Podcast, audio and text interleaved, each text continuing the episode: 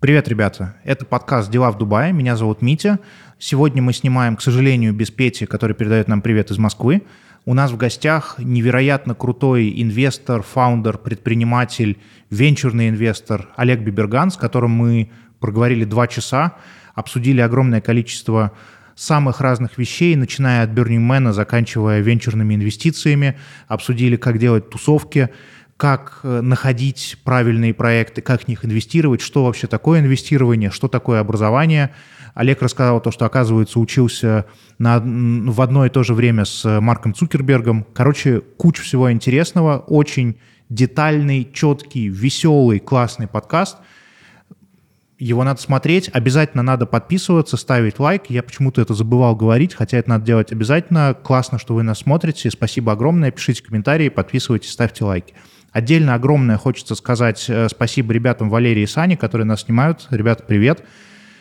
Кому еще говорить спасибо? Всем вам, больше не, некому говорить. Мы сегодня снимаем э, у нас в гостиной. Такая вот история. Да вроде бы все. Приятного просмотра.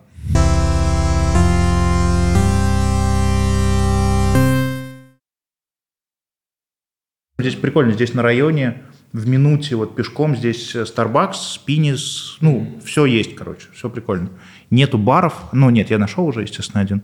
Вот, поэтому такой, не сопьешься. Здесь э, живут британцы, прикольные британские дети, э, к которым я пытаюсь прислушиваться и уже понимаю, что, ну, не все я понимаю, что они говорят. Это такое ну, британский, ну, британский английский, он же вообще нет такой штуки. То есть есть отдельно там южный, типа диалект, да, на котором в Лондоне разговаривают. Я его, в принципе, понимаю, но если говорить про северный диалект, то его, по-моему, никто, в принципе, кроме шотландцев понять не может.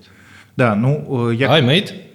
Ой, uh, so right, mate. Это, да, да, да, история. Я какое-то время ездил с родителями в, в, в Кембридж, в Лондон, ездил на какие-то курсы. От сам дождь. Да-да. От сам дождь, mate. Я вот, такой, что, дождь? What's cracking? У нас здесь есть еще эти мои любимые индусы, которые говорят пи, пи, like Не, Dubai. это пиздец. Пи, like Dubai. И такой, что нахуй? Ди? Он говорит, е, е, пи. Несколько раз здесь, э, я уже сталкивался вот с индусским акцентом, когда один, один раз к нам приходили ПЦР э, взять, и четыре раза звонила девушка индусская, чтобы как бы объяснить, что происходит, да, то есть, что она там едет, или она еще не доехала, или не ага, может найти ага. квартиру, или еще что-то. И вот она говорит, и я как бы понимаю, что это английский, но я не, ни одного слова, я не могу ни одного слова понять, что она говорит. Вот. А я, я слышал какую-то шутку, что если ты слышишь английский, но его не понимаешь, что это, по-моему, шведский или датский, что-то что такое очень похоже. Или это индус, который говорит по-английски. Но там ты хотя бы понимаешь, что это точно индус. Это сразу слышно. Слушай, спасибо огромное, что пришел. Дико круто. Э, рад тебя видеть. Э, спасибо, что позвали. Да. С нами сегодня нету Пети, потому что Петя доделывает mm. документы. Мы же с ним последние все подкасты а, пишем. А, да ладно? Да, да, да. Петя... Э, Неуловимый Петя. Никак не могу посмотреть, как он ест. Блин, ну, слушай, это уже легенда, знаешь. Это уже такое... Да, Петя, как мудрый человек, решил сделать шенген в России. Я, я такой, ну, типа, мы же получили Emirates ID, я могу пойти подать здесь, соответственно. И Можешь. да, ну вот я зашел на Italy ВМС, вот это вот, смотрю, типа 27 число. Вот мы снимаем 25 и 26 сегодня, да? А, ой, я смотрю такой, о, 27 число, mm-hmm. в понедельник схожу, подам, класс. И так. потом смотрю на месяц, и это 27 сентября, когда можно подать да, документы. Да, да, да. Мы были на этой неделе тоже в консульстве. Ну, у нас appointment был, но мы его месяц назад назначили. Угу. А вы в какое ходили? Русское. А, ну... а ты в итальянской. Да-да-да, мне ну, Мне кажется, это одна и та же история сейчас. Э. Ну, посмотрим. Э, я думаю, что тоже прекрасно там можно найти какого-нибудь человека, которому сказать «Хабиби». Ну, как-то надо порешать это все. Итальянский Хабиби. Я уверен, сто процентов он там есть. В Италии есть Хабиби, да. Конечно. Но в итальянском конечно, консульстве должен конечно. быть свой Хабиби. Да. Слушай, наверное, как-то тебя надо правильно представить. Я, э, значит, поползал э, по интернету попытался найти с тобой какое-то количество интервью, их очень мало. Ты как будто бы не так часто появляешься в медиа. Есть одно интервью 2007 года, первого, первому каналу, ты его нашел? Нет, его не нашел. Да я ладно. смотрел текстовые. Я смотрел текстовые. Он, видимо, слишком глубоко уже да? спрятался в Google кэше. А, я тогда был студентом Гарварда и приехал первый канал. Ага. расспрашивать, но это еще были такие времена, когда Первый канал как бы они хотели показать, что вот, смотрите, русскоязычные могут учиться в Гарварде, и mm-hmm. у них там получается, и вот, ну, расскажи, каково тебе. Хотя я был, ну, я, собственно, с Украины, из Одессы, ну, нормально. Mm-hmm. Как бы это все заходило. Да. Да, да, да. Ну, mm-hmm. да. Соответственно, 2007 год, да, было одно интервью, а потом были какие-то... А, был один подкаст, вернее, даже не подкаст, это был что-то типа курса, который Макс Кашулинский записал угу. для ребят, которые хотят научиться decision making. Угу. Э, и там было три человека, и вот он меня позвал рассказать про decision making. Но это было совсем недавно, он, по-моему, выложил две недели назад. И все, я, я больше ничего не помню. Я, не не, знаю, я нашел, нашел, знаешь, какое? Я нашел интервью, которое очень красиво называется, типа «Гарвардская мантия» или что-то такое где так. тебя расспрашивают, и ты там рассказываешь то, что ты в 13 лет переехал в Штаты, что ты там ходил в школу, рассказываешь, как устроена э, школьная система в Штатах, то, что все зависит от того, у тебя много налогов или мало налогов э, собирают с определенного штата, и в зависимости от этого, хорошая или нехорошая школа, это такой замкнутый круг. То есть я сразу социоэкономическую базу подвел, так сказать, да, под этот процесс, это, да? Да, дальше тебя задает человек, который такой, ну, задает вопрос, типа, а вот Гарвард, это вообще, ну, заебись? И ты такой, заебись, он такой, большое ну, спасибо. Ну, нормас, нормас, да. На этом мы и закончили. Вот, и я думаю, а я читаю, там прям интересно, там что-то рассказываешь. Я думаю, сейчас, наверное, ты будешь рассказывать там про э, Goldman Sachs или там еще про что-то. Это, по-моему, до было. Да, и ничего нету, и просто типа, он тебя расспрашивает, что такое Гарвард, что ты учился на экономике, если я правильно воспринял, потому что там очень какой-то мутный такой текст. А, давай тогда краткое саммари. Значит, ты из Одессы, ты жил в Штатах, а, ты учился там в школе, поступил в Гарвард, закончил Гарвард э, по степень по экономике, получается, и дальше пошел работать в Goldman Sachs, или да. не сразу? Сразу. Сразу, сразу. Там угу. система работает так, что ты сначала, э, ты еще пока учишься в университете, ты начинаешь сначала искать стажировку, потом после того, как ты постажировался, ты начинаешь искать работу, и ты все это делаешь там, в принципе, последние, вот эта финальная часть, ты весь последний год, четвертый курс, ты параллельно учишься и подаешься там угу. на разные работы. И там в том классе, который закончил я, по-моему, две трети студентов пошли либо в инвестбанке, либо в консалтинг. То есть mm-hmm. Goldman, Morgan Stanley и дальше там McKinsey, Bain, BCG, mm-hmm. вот такие э, фирмы. Тогда, наверное, это был пик mm-hmm. э, вообще, в принципе, популярности там Уолл-стрита и консалтинга. 2007 год, mm-hmm. э, еще до кризиса, вот mm-hmm. один год был. И потом уже э, стали популярны, естественно, там Гуглы, Фейсбуки и все прочее, но до этого, в тот момент это были все достаточно там, микроскопические компании. Угу. Я помню, я учился на, э, в одно время с Цукербергом Вау. в Гарварде. Да, он, он жил в соседней общаге. Угу. и сначала он запилил это приложение Hot or Not, угу. где у нас в Гарварде была такая штука, которая называлась Harvard Facebook. Угу. то есть это был просто... Раньше это был бумажный каталог, э, типа в 90-е где печатались типа вот эти айдишные фотки, которые э, на ID печатаются, угу. и там информация, в какой общаге живешь, на каком курсе учишься. А для, для чего это? Это просто каталог? Или это просто это? каталог, чтобы люди знали, кто, с кем они учатся. Угу. А, и он взял все это, оно уже было в digital виде, заскрейпил просто все фотки и сделал такой, э, такой простой сайт, типа угу. можно было там фотка и две кнопки, ну, да, да, да. да. Угу. Вот. А после этого взять, взяли, пропесочили там на административном кабинете, что, комитете, что типа негоже. Угу. И он запустил Facebook, а, который, по сути, был extension ом вот гарвардского Фейсбука, но только там уже была стена, на которой можно были оставлять комментарии. И это угу. была революция. Это был 2004 или 2005 год. Угу. Дальше он решил переехать в долину и начать, соответственно, это делать как бизнес. И я помню, у нас в газете студенческой написали, что вот Цукерберг решил, соответственно, уйти из университета. Я почитал, подумал, вот дебил.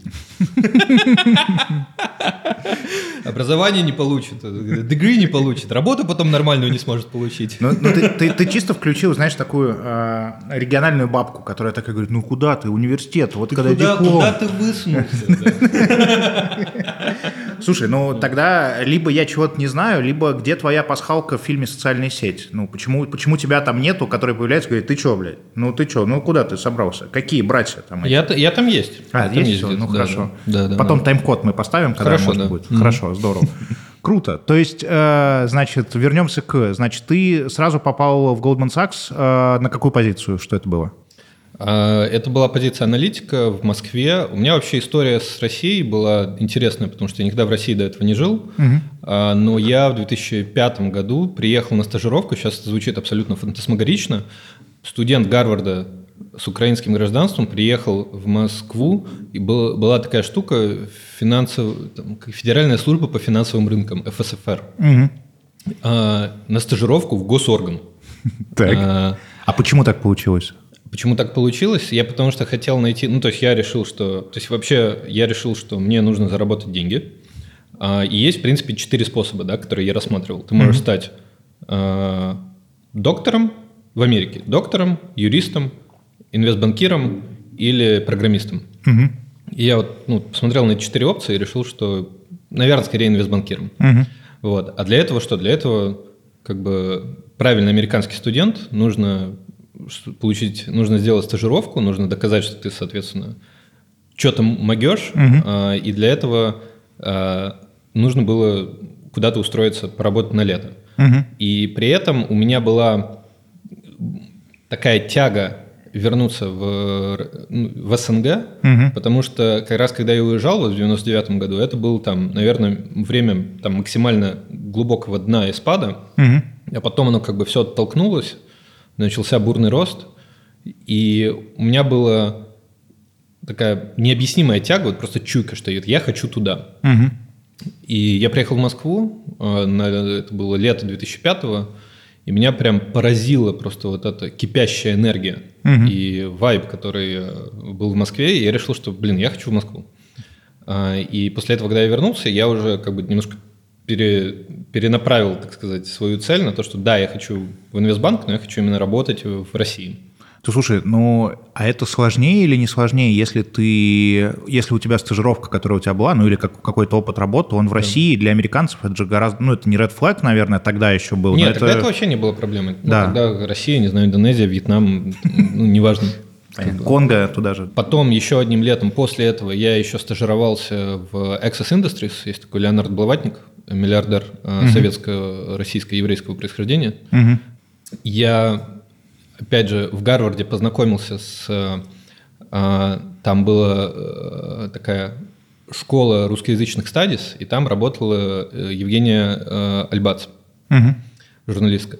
И я с ней познакомился, мы подружились, а она знала Блаватника и помогла мне, в общем, так сказать, открыть дверь и получить стажировку в Access Industries.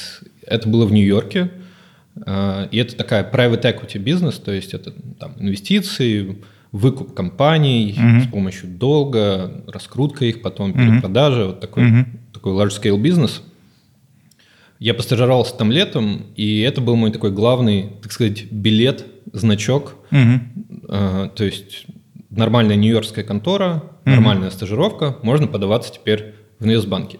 И начал подаваться, но э, начал подаваться как в американские, так и в, соответственно, в принципе в американские, но в разные офисы, как в офисы там в Нью-Йорк, так и в Москву. И когда я подался в Goldman, Произошла забавная штука, я написал им имейл, они мне ответили, да, все хорошо, только у нас нет офиса в Москве. Но мы дадим тебе знать, если что-то появится. И я уже забросил вот эту идею э, поехать в Россию, начал м, проходить интервью, там, вести весь этот процесс с Америкой, э, с американскими инвестбанками, получил один офер в не очень большой инвестбанк, достаточно такой левый, можно сказать, он назывался Ваковия. А, И он в основном занимался синдицированным долгом, а, который через год привел к э, глобальному финансовому кризису. CD Что такое синдицированный, что такое синдицированный долг? Синдицированный долг – это когда банк выписывает, э, банк выдает, например, ипотеку, э, дальше на масштабе там сотни банков выдают там миллионы ипотек, и появляется такая долговая масса, то есть угу. долго, долговая масса обязательств, которые дальше... Тех самых Тех людей. самых, да, угу. ипотечников, да. Угу. Дальше э, приходит инвестбанк и говорит, слушайте, а давайте мы нарежем вот эти обязательства таким образом, чтобы перепродать их другим инвесторам а, с разной степенью риска. Угу. А, то есть, условно, есть заемщики самые высококачественные, которые там очевидно не ну, очевидно, вернут, очевидно вернут долг. Угу. Мы назовем это там, там AAA, условно говоря, да, угу. Долгом, и продадим его. Э, это все то, что было как раз-таки в игре на понижение. А я не смотрел. О, посмотри, это да. такое, такое великолепное я так долго кино. работал на Уолл-стрит, что мне как бы совершенно неинтересно смотреть фильмы про Уолл-стрит а, вообще. Знаешь, э, я предположу такую историю, что посмотри это просто как актерскую работу потому что там великолепный. Там, знаешь, есть какая штука? Там есть... Э, они каждый раз, когда говорят какой-то сложный термин mm-hmm. для людей не с Уолл-стрит, там появляется та или иная невероятная селебрити, mm-hmm. которая... И объясняет эту историю. Да, но при этом они объясняют это не стоя у стенки, а я забыл, как зовут девушку-актрису, а, она лежит там в ванне в джакузи, и говорит, и говорит какую-то БББ сложную штуку, и говорит, на самом деле это такая история. Она попивает шампанское и все это рассказывает. Это так круто Нам тоже сделано. надо ставить такую вставку. У тебя есть джакузи? А, да. Отлично. Заказываем шампанское. А, да, вернемся. Вот, вернемся, да.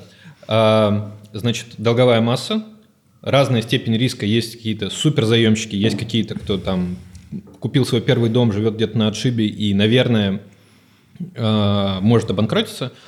И дальше нарезаем всю эту массу, вот так вот там, эти 10 тысяч кредитов э, вот в этот карман, эти 10 тысяч кредитов в другой карман.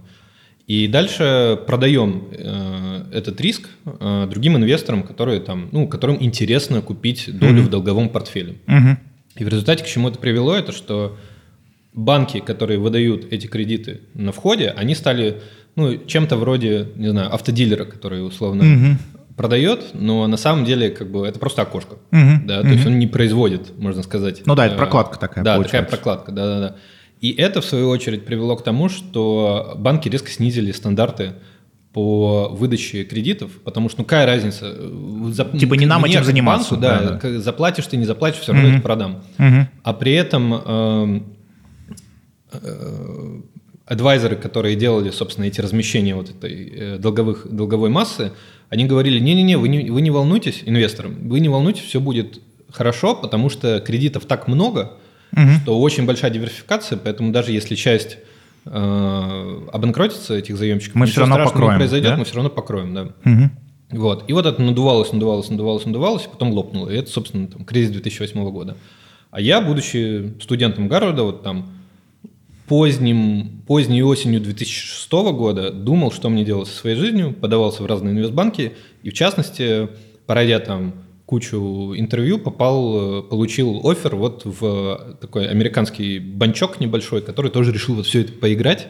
Угу. И начал э, заниматься то, что это называлось Collateralized Debt Obligations, CDO.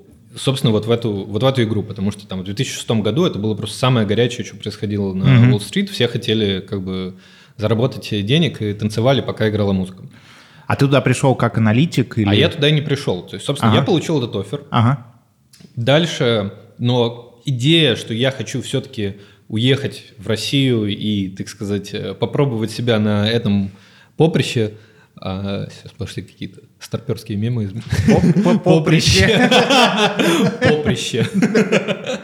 Да, доколе я буду уже находиться в этом пиндостане и попробую себя на том ну, поприще. Нужно на другом поприще себя попробовать. Зарина все время шутит, что из меня периодически вы, вы, вываливаются какие-то такие одесские старперские мемы 80-х, которые я подобрал у родителей. И как бы, в принципе, я этот офер уже принял. Э, что-то сижу, э, да, принял офер, как бы расслабился, купил себе большой пакет травы. И, и решил, что ну, остаток своего семестра я просто прокурю эту траву у себя на диване. Ну, собственно, вот как бы это мой план. Это был. хороший план. Да, Взвешенный? Да, да, да, взвешенный. Ну, как бы, все, офер ну, есть, работа есть. Что. Вот. А, и дальше а, что-то открываю я с дивана на лэптопе имейл и вижу, что у меня не отвеченный имейл из Голдмана, которому там типа два месяца. Типа, good news, мы открыли офис, э, подавайся. Вот, и я, значит, я подался, э, решил, ну, почему бы и нет. Меня позвали на одно интервью, а, я помню, что в когда мне позвонили, я в этот момент спал и, собственно, выбежал это, практически голый в, это, в ванную. Там, меня проинтервьюировали, пока я сидел на толчке.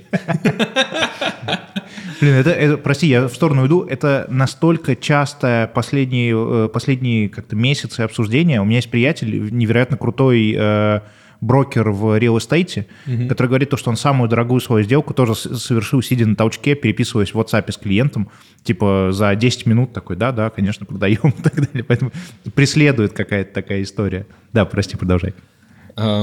И дальше я слетал в Лондон на интервью, ну и, короче, в общем, так или иначе, дальше там был еще такой интересный момент, что на какое-то время они замолчали вообще. То есть mm-hmm. они вообще перестали мне отвечать. Я подумал, ну все, наверное, они это сказали про себя спасибо, мы к вам вернемся позже, бла-бла-бла, и исчезнут. Я начал, опять же, продолжая сидеть на диване и курить траву, названивать э, управляющему партнеру, э, собственно, Голдмана, который э, развивал российский офис, и рассказывать ему, как я, насколько хорошим я буду аналитиком, если они меня возьмут. Угу. Вот. И э, в какой-то момент я выяснил, что проблема была в том, что они посмотрели, посмотрели мой табель. Угу. А у меня в табеле было очень много странных курсов. А, например, там взлет и падение российского, русского авангарда. Mm. Или кинематограф нацистской Германии. Так, а почему это же наоборот? Или, ну, в чем причина? Ну, причина э, в том, что Гарвард – это такой классический liberal arts вуз. Mm-hmm. Э, что такое liberal arts? Это когда э, ты не... Ты, ты получаешь очень много разных знаний обо mm-hmm. всем на свете. История, искусство, философия, не знаю, биология, математика. И в целом тебе вот то, те предметы, которые ты берешь на своем факультете, это там максимум, ну, ну, может быть, там треть, половина всего набора предметов, которые ты берешь. Угу. У меня был очень странный табель. Во-первых, у меня оценки еще были не очень. Угу. А во-вторых, э, было очень много странных курсов. И они никак не... Они чесали репу несколько месяцев и думали, ну, вроде бы чел норм, но почему-то у него что-то очень странное происходит в оценках и в табеле. И совещались, совещались, совещались, я им трезвонил, трезвонил, значит, э, э, и в какой-то момент они нашли чувака, вот что меня спасло, они нашли чувака в лондонском офисе, который тоже был из Гарварда. Они принесли ему мой табель угу. и спросили, чел, ну, что думаешь? Угу. Он посмотрел и сказал, да нормально, у меня еще хуже было. А он был такой уважаемый, уважаемый, ага. респект чел. Вот, и, собственно, это как бы закрыло сделку. Потом я как-то избавился от того оффера из, э, из банка в Акове угу. и, собственно, сложил два чемодана и приехал в Москву. Круто. Как аналитик. Как аналитик, да. Ты начинаешь, как правило, с аналитика, Потом э, есть уровень э, ассоциат, который некий такой полуфабрикат. Угу. Дальше вице-президент угу. или там еще называется исполнительный директор, executive director. И дальше угу. управляющий директор, угу. managing director. До которого ты в итоге и Я дошел. до него не дорос, нет. Я дорос до VP. Угу. Вот, и потом я 6 лет просидел как VP, мне это надоело, и я решил, пойду-ка я а ты 6 лет просидел как VP, потому что следующий шаг тебе не давали сделать, или ты не хотел, или Нет, э, ну, я его хотел, угу. Но, э, как бы, не, не знаю, не, так сказать, общий, общий набор заслуг, видимо, был недостаточный ага. для того, чтобы, для того, чтобы э, так сказать, это угу. получить, э, получить следующий промоушен. Э, и, э, ну, я просто поразмыслил, как, какова вероятность, что я какова вероятность, что я получу промоушен в следующем цикле, а там промоушен это двухлетний цикл. То есть, uh-huh. если ты не получил, то ты ждешь еще два года. Uh-huh. Uh-huh. Вот. И решил, что, ну, наверное, вероятность есть, но что-то как-то я не очень хочу ждать. Uh-huh. И тогда э, в моей э, карьере появился э, следующий, так сказать, э, такой мостик, что uh-huh. ли, к собственному бизнесу. Это Иван Таврин. Uh-huh. А, и Иван как раз тогда искал а, а, людей, которые помогут ему построить Кисмет в более такой международный там, инвестиционный холдинг. Угу. Вот тут мимо проходил я, нас познакомил мой ментор, угу. и мы три месяца обсуждали, как это может выглядеть, договорились, и я пошел в Кисмет. И, соответственно, как э, логичное продолжение этого, потом еще появился Шмидт 16 и, собственно... Шмидт 16 это другая история. Шмидт 16 появился вообще параллельно всему этому и никак не связанным не, с, не всем этим. Когда я приехал в Москву с двумя чемоданами, я, собственно, никого в Москве не знал. Угу. Одного, одного человека я знал, э, девочку мы с ней по ЖЖ общались. Ты вел ЖЖ? Я вел ЖЖ, оно до сих пор живое. Ну. Мозговед.livejournal.com. Там Мы подпишем обязательно. Читать, да, мои, мои, э, эти, э, мои записки с 2002 по 2007 год. Потом я его забросил. Круто. Да, он, он, кстати, был резко оппозиционный такой, прям. Такой, О! А, вот. А, и примерно год я работал в Голдмане, в принципе, и мой, а, ну вот первый год в Москве, мой модус операнди был а, оказаться на работе в 9.30, а, соответственно, прийти домой где-то в 2 часа ночи, переодеться, пойти в солянку, а, потанцевать, вернуться в 6 утра, принять душ и пойти на работу. Вот, то есть, в принципе, в таком цикле я жил примерно год. Блин, круто. Круто. Сколько тебе лет было тогда? 21. Вообще фантастика. Ну, вообще отлично, да, нет, да. Было, было супер. Да. Да, появились какие-то друзья в Москве, а через год э, мой э, кореш из э, Бруклинской хайскул, э, Саша Шамис, приехал в Москву э, развивать свой стартап. Угу. Стартап назывался Фудик, угу. и это был Delivery Club или там Яндекс Еда, но в браузере, угу. э, и в 2008 году. А, ну да, логично, мобил уже тогда еще не была да, на, да, настолько. Да. И э, ну, мы э, там даже не было вопросов, мы, естественно, сняли квартиру вместе.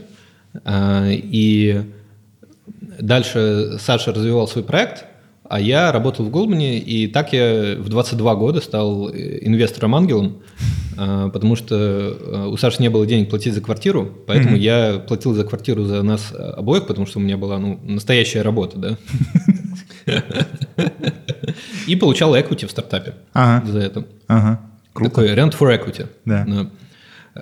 И я помню, я тоже там начал ему делать презентации, естественно, там мы вместе ходили, даже пытались там продавать фудик э, потенциальным э, клиентам, типа ресторанам, угу. приходили в какой-нибудь э, рестик, и там сидит мужик такой, мы ему рассказываем, вот там интернет, значит, заказы, там клиенты, онлайн, он такой сидит, да у меня и так все в порядке.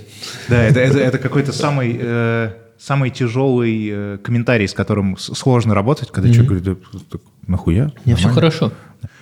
А, а он существует или он закрылся, этот э, самый фудик? Мы фудик продали. Вот, я хотел сравнить, э, сколько ты потратил на квартиру. Да. И, Какой ну, был ретерн на да, эту да, сделку? Да, ну, да. ретерн был в районе нуля. Вообще первые мои, по-моему, 5 или 6 сделок, они принесли в общей, ну, в смысле, вот мои венчурные сделки, мои личные, они принесли ноль. Ну это же хорошо, это же не минус. Это, это опыт. Же... Да, да, да. Это же, это же здорово.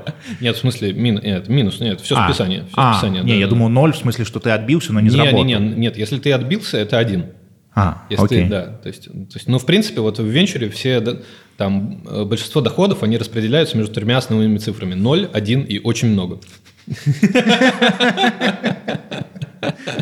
Это очень ценная информация, класс, здорово. А, то есть это было все ноль? Это было все ноль, да. И Фудик, естественно, тоже был ноль. А, Саша работал одновременно с CEO, CEO, CFO и колл-центром. Угу. У него был несколько, у него был такой набор мобилок, которые, значит, были раскиданы по кровати. И ему звонили клиенты, он вот так вот, э, значит, принимал заказы, и потом эти заказы, собственно, дальше отправлял в ресторан. Но вы в итоге вы много ресторанов подключили? Сколько у вас было? Слушай, я сейчас не помню, но было довольно много. Там э, мы достаточно быстро выяснили, что лучше всего идет пицца. Угу. Э, и было несколько таких сеток в Москве, по-моему, по-моему, одна называлась, что типа транспицца, как-то так э, в, в, в Москве. На них приходилось, на пиццу приходилось вообще там 80% заказов. Угу. И плюс они, так как у них не было э, ресторанов, а это именно была такая пицца по заказу. Типа Dark Kitchen вот из типа этой Dark серии? Kitchen, да, это был Dark Kitchen середины 2000-х. Они там снимали, снимали какие-то помещения в подвале, делали там пиццу, развозили по городу. А вот они, во-первых, понимали, что такое доставлять, э, вообще доставлять еду, что тебе нужен курьер, у нас своих курьеров не было. Uh-huh. То, есть они, то есть многим ресторанам они, у них даже не было доставок тогда. А, и они составляли, да, большую часть, собственно, нашего, на, на, там, нашего объема. А, потом мы этот бизнес продали спустя несколько лет, но продали, по сути, за, ну, по сути, за ничего. То есть, но uh-huh. получили красивый такой шильдик, что вот был экзит. Ну да, это очень круто. Да, да, да. А, я тебя перебил, ты начал рассказывать, как получился Шмидт вообще. Да, как получился Шмидт. Значит, а, собственно, вот все это происходило, у нас начали а, проходить дома какие-то вечеринки, и мы заметили, что у нас на вечеринках все время один чел остается спать на диване. Вот, и мы как-то... э, Это был Саша Альпер, основатель вебинара. Подожди, это не тот, э, которого ты мне присылал, который всегда очень Да. красиво спит? Это да, он, да, да, это он, да, да, да. Да, это, это как бы вот э, один из его наиболее выдающихся, а, таких запоминающихся моментов. А, И э, мы ему сказали, слушай, давай снимем квартиру побольше, на троих, и будем там вместе э, тусить, чтобы у тебя была ну, отдельная кровать, чтобы ты не спал на диване после вечеринок. И сняли квартиру на Шмитовском 16. э, Там э, искали, какую-то, искали квартиру какое-то время. и у нас было два варианта. Один был на Шмитовском, другом на Кутузовском. Мгм. На Кутузовском была прикольная двухэтажная квартира. У нее был немного странный такой вайб такой, такой избы, потому что там... э, Деревянная обивка? Деревянная обивка была, да. У. Да, такие большие какие-то массивные коричневые шкафы, но двухэтажная. И мы сразу начали думать, что на первом этаже у нас будут постоянно вечеринки, а на втором этаже мы будем спать. Я жил, я снимал ровно такую квартиру, ровно В такую э, в Питере. А, и у меня она была рядом с Горьковской, и у меня была первый этаж огромная гостиная, э, и было сразу решено, что там будут огромные веч- всякие вечеринки. На втором этаже было две спальни. А, Проблема была в том, что там была винтовая лестница, и когда ты под ней поднимаешься хоть немножко датой, это пиздец. Ты просто на нее начинаешь залезать. А так вообще очень крутая история. Да, квартира на Шмитовском, в ней было, соответственно, пять комнат, что делало ее очень крутой. И мы никак не могли выбрать, потому что и там еще на Шмитовском район был получше. Там с- с Это же рядом с. Сити еще. Да, рядом с Сити, рядом с прудом, с Краснопресни- э, Краснопресненским парком, Красногвардейскими прудами. Реально Да-да-да. очень хороший район, и до сих пор считаю, что вообще Пресня – это лучший район для жизни в Москве. А, Я фанат Шабловки. Шабловка неплохая. Шабловка неплохая. Ну вот, но Пресня One Love. В общем, э, э, мы никак не могли решить, и мы решили, мы ехали в, в такси после просмотра очередной квартиры, и э, у таксиста э, по радио было какое-то шоу, называлось «Радиогадалка». Можно было задать ей вопрос, Ага. и, она, и она давала тебе ответ. Ага. И мы задали ей вопрос, мы отправили смс, спросили, в какой квартире мы будем жить. На Кутузовском или на Шмитовском. И, в общем, едем, едем, едем, и тут радиогадалка начинает. Вопрос от ребят из Москвы. Значит, в какой квартире мы будем жить, на Шмитовском или на Кутузовском? И она говорит, ну, вы будете очень долго спорить, но в конечном итоге вы будете жить на Шмитовском. Вот. И, сказать, заряженные этой, э, этой, так сказать, божественной помощью, мы решили, что да, это будет Шмитовский, и сняли квартиру на Шмитовском. И практически сразу вот вся наша фаундерская тусовка, которая уже начала возникать э, там э, на предыдущих квартирах, она переселилась туда. Но ты в тот момент еще в Голдмане работаешь. Да, я работаю в Голдмане, это 2010 год, я еще в Голдмане проработаю аж до 2020. То есть э, как бы все это время я работаю в Голдмане, но прихожу домой, и у нас всегда вечеринка. Покер, э, не знаю, бизнес-клуб, э, какое-то собрание стартаперов, что-то кто-то друг другу затирает, пичет, э, в общем, веселье и э, тусня. И одна свободная комната, как раз чтобы, как бы, когда кто-то не дошел до своей квартиры, он мог остаться у нас, либо если кто-то приезжает из другого города, это был такой инкубатор, такой, можно Класс. сказать, в это, инкубатор в одной комнате. Мгм. И, э, собственно, э, Шмитовский стал таким центром притяжения достаточно случайно для э, фаундеров со всего города и со всей страны. Э, И у нас всегда была открыта дверь э, в квартиру. То есть у нас иногда она была прям физически открыта, то есть вот просто даже не закрыта, в принципе, особенно после какой-нибудь вечеринки, кто-то забывал закрыть дверь, и она просто физически была настежь открыта. Но это безопасный дом какой-то нормальный. Ну, это был нормальный дом, да, это был новый дом, там, 2008 года, но как бы все равно это было достаточно экстравагантно. Да. А, но сама, саму дверь мы практически никогда не запирали, то есть она всегда была открыта. А, и я приходил домой с работы, мой график уже стал немножко более вменяемый, то есть я там прих- приходил на работу в 9.30, уходил там типа в 10 вечера. Ну, Нормальный такой инвестбанковский life- lifestyle. А, И а, дома у нас всегда находил а, какую-то группу founder ов, которые у нас тусовались на диване и что-то обсуждали. И так я продолжил свой путь венчурного инвестора и как бы перекачивал те бонусы, которые получал в Голдмане, в доли в разных проектах фаундеров, которые оказывались у нас на диване. Есть какой-то из проектов, э, куда ты зашел вот в то время, который сейчас успешно существует? Да, конечно, есть несколько таких. Это Мира, в первую очередь, это Достависта. То есть э, Хусит тоже у вас на диване тусил? Тоже тусил у нас на диване, э, тоже оставался у нас в этой свободной комнате. Даже в какой-то момент после какой-то конференции он повесил туда свой бэджик с именем на эту комнату, что типа вот это мое. Андрей, привет. А, да, а, Миша Александровский, который основатель а, Достависта? Достависта, да, тоже, так сказать, один из резидентов этого дивана. Блин, резидент дивана это очень классно звучит. Это гораздо круче, чем резидент клуба или еще что-нибудь. Я резидент этого дивана. Да. Все, спасибо. Да, да. Да, я и Саша Шамис дали вместе с другими ребятами, там был большой синдикат, человек 15, мы дали первые деньги в достависту. То есть, mm-hmm. когда пришел по оценке там миллион долларов примерно. Mm-hmm. То есть, когда Миша пришел, рассказал там про проект, и вот мы, в общем, все скинулись и проинвестировали. Слушай, а вот э, такое, такое маленькое частное уточнение. Вот, например, потому что хочется тебя пораспрашивать вообще, что такое инвесторский мир, что такое венчурный мир и так далее. Вот э, условный Миша, который приходит, рассказывает идею, он приходит... Mm-hmm Э, с чем-то уже готовым, или он приходит с хорошей идеей, с каким-то планом, как он собирается вообще разъебать весь рынок? То есть каким образом это ну, работает? Ну, бывает так и так. В принципе, как бы чем просто... Ну вот вы его оценку давали, например, на У него что-то было, да. То есть там, когда был миллион, там уже были, там уже были заказы, там уже были курьеры. Угу. Ну, их там было, ну, может быть, там что-то в районе там пары сотен э, курьеров и заказов. Угу. Э, мы еще до этого пытались, э, несколько, несколько ребят из, э, из Шмита пытались тоже запустить курьерский бизнес, он назывался «Веселый курьер». Блять, название такое, такое себе. Возить, да, возить Макдональдс, возить Макдональдс из, э, в офисные центры из ближайших Макдональдсов. Ага. И так, например, один из резидентов Шмидт-16, Саша Альберн, познакомился с Егором Рудем, угу. фаундером профи. Угу. Что Егор тогда сидел Э, в инкубаторе на, в Строгино, угу. и они заказали Макдональдс, а, соответственно, мы запустили, э, мы запутстрапили, так сказать, веселого курьера таким же образом, как и тогда денег не было, это был типа 2010 mm год. И забутстрапили веселого курьера так же, как и все остальное. Бутстрапинг – это значит, когда ты, э, ну, по сути, без инвесторских денег пытаешься что-то сам там на, на, намолотить.